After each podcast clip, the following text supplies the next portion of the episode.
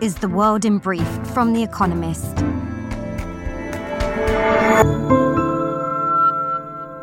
Our top stories.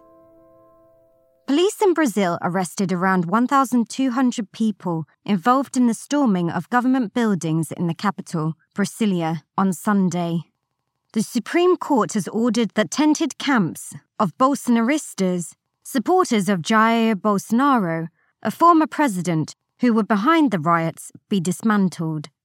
President Luiz Inácio Lula da Silva blamed Mr. Bolsonaro for, quote, encouraging the mob and condemned the police for acting too slowly. Mr. Bolsonaro, who is currently in Florida, denied the accusations and condemned the violence. Damage to the ozone layer will recover for most of the world by 2040, according to a new UN report. The hole in the atmospheric shield, discovered in the 1980s and found to be caused by pollutants such as chlorofluorocarbons, exposed life on Earth to increased solar radiation. But the layer started to heal after all governments agreed in 1987 to ban most ozone depleting chemicals. Ukraine said Russia launched another, quote, powerful assault on Soledar in the eastern Donbass region. Earlier, Volodymyr Zelensky, Ukraine's president, said his forces were, quote, repelling constant Russian attempts to advance. On Bakhmut, just 12 miles, 20 kilometres from Soledar. Meanwhile, Britain's government is reportedly mulling sending NATO standard battle tanks to Ukraine the first such donation by a Western country. China conducted its second round of military exercises around Taiwan in less than a month. Taiwan's government said that four Chinese warships and 57 planes had passed near the island. Around half the aircraft breached Taiwan's air defense identification zone. The show of force comes as a delegation of German politicians arrived in Taiwan which China calls its own. America's largest association of pediatricians issued new guidelines recommending treating childhood obesity earlier and aggressively.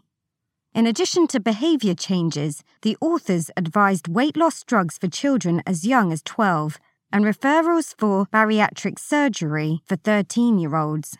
The group's previous guidelines, last updated in 2007, emphasized, quote, watchful waiting.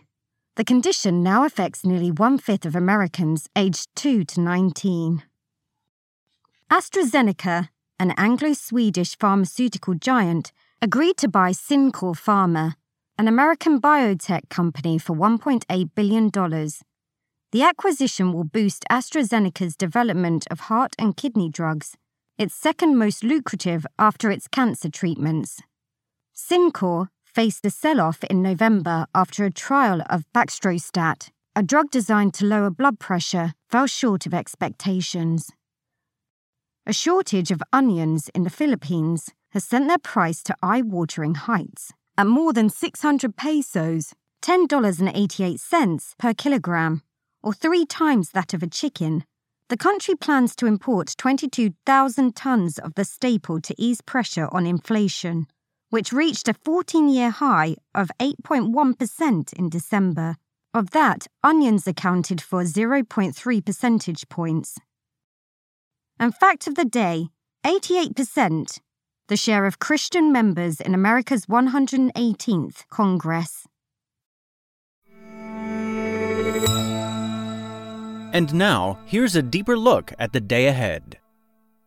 TikTok goes to Brussels. Shou Chew, the chief executive of TikTok, a China based social media platform, will meet representatives of the EU in Brussels on Tuesday. The meetings, including one with Margrethe Vestager, the EU's antitrust chief, are unlikely to yield headline grabbing results, but they are a sign that the EU is keeping a close eye on the firm. Brussels insiders say they will not hesitate to make TikTok comply with the EU's digital laws, such as the new Digital Services Act, which aims to limit illegal content on online platforms. Politicians and parents worry that TikTok, which serves as an addictive stream of videos, does not moderate its content well enough. Regulators are also concerned about privacy, particularly transfers of personal data to China. TikTok is already subject to several EU investigations. Still, the bloc is unlikely to ban the service or force it to sell itself to a Western firm, as is being considered in America. There, the tech Cold War with China is already in full swing. Turkey's largest Kurdish party under threat. On Tuesday, Turkey's High Court will hear the government's case for shutting down the country's largest Kurdish party, five months ahead of general and presidential elections in June. The government says the People's Democratic Party, HDP, has violated anti terror laws. The court will also hear cases against 451 individual HDP members, including nearly all its parliamentarians. Any found guilty will be banned from politics for five years. Last week, a different court froze the party's funds. In 2015, the HDP became the first Kurdish party to take seats in parliament. Today, it is the third largest party overall, holding 56 of 600 seats. But Turkey's government, led by President Recep Tayyip Erdogan, accuses the HDP of links to the banned Kurdish Workers' Party, PKK, an armed group fighting an insurgency in southeast Turkey. Kurds account for around one fifth of Turkey's population. Their votes are important in any opposition bid to topple Mr. Erdogan. But if the HDP is outlawed, then the main opposition bloc, which includes nationalists hostile to the Kurds, will struggle to woo their vote. Another attempt to reform French pensions. French leaders tinker with pension rules at their peril. One attempt to get the French to work until later in life in 1995 was shelved after weeks of protests and strikes. So was Emmanuel Macron's first effort as president, which he abandoned in 2020. On Tuesday, his government will try again. It is expected to recommend raising the retirement age from 62 years to at least 64. French workers retire earlier than those in most other OECD countries and live longer too. The cost of paying current French pensions is 14% of GDP, nearly double the OECD average. By 2032, the system will face a gaping deficit. Yet the government's plan will prompt protests. Mr. Macron lost his parliamentary majority last year, and public opinion, unions, and most opposition parties are against increasing the retirement age. This latest pension battle will be a litmus test for the president's hopes of continuing to reform France in his second term.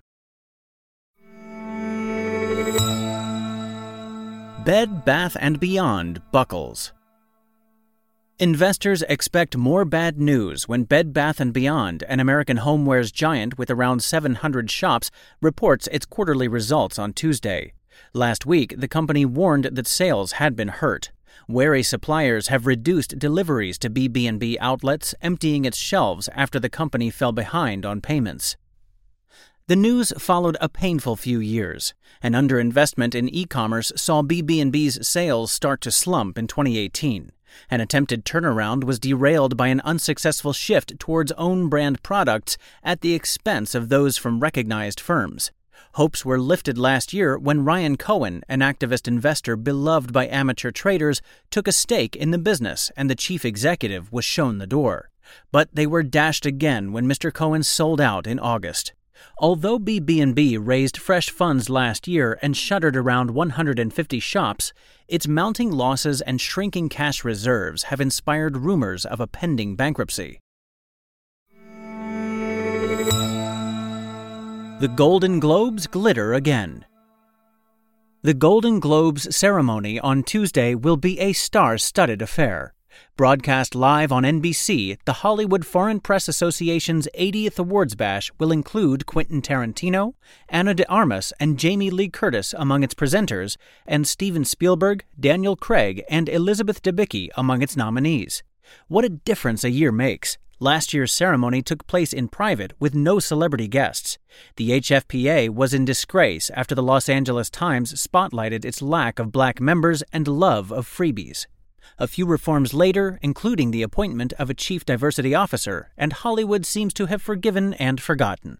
With box office takings last year one third lower than before the pandemic, perhaps the industry will accept all the publicity it can get. Or maybe after Will Smith, an actor, slapped Chris Rock, a comedian, at last year's Oscars, the Globes seem quite respectable in comparison. Daily Quiz Our baristas will serve you a new question each day this week. On Friday, your challenge is to give us all five answers and, as important, tell us the connecting theme.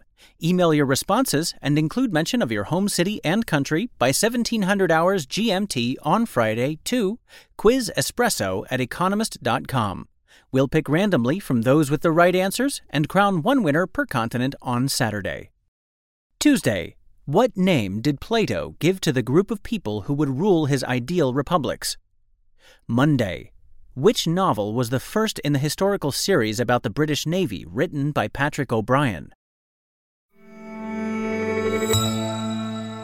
Finally, here's the quote of the day from Robinson Jeffers, who was born on this day in 1887 Long live freedom and damn the ideologies.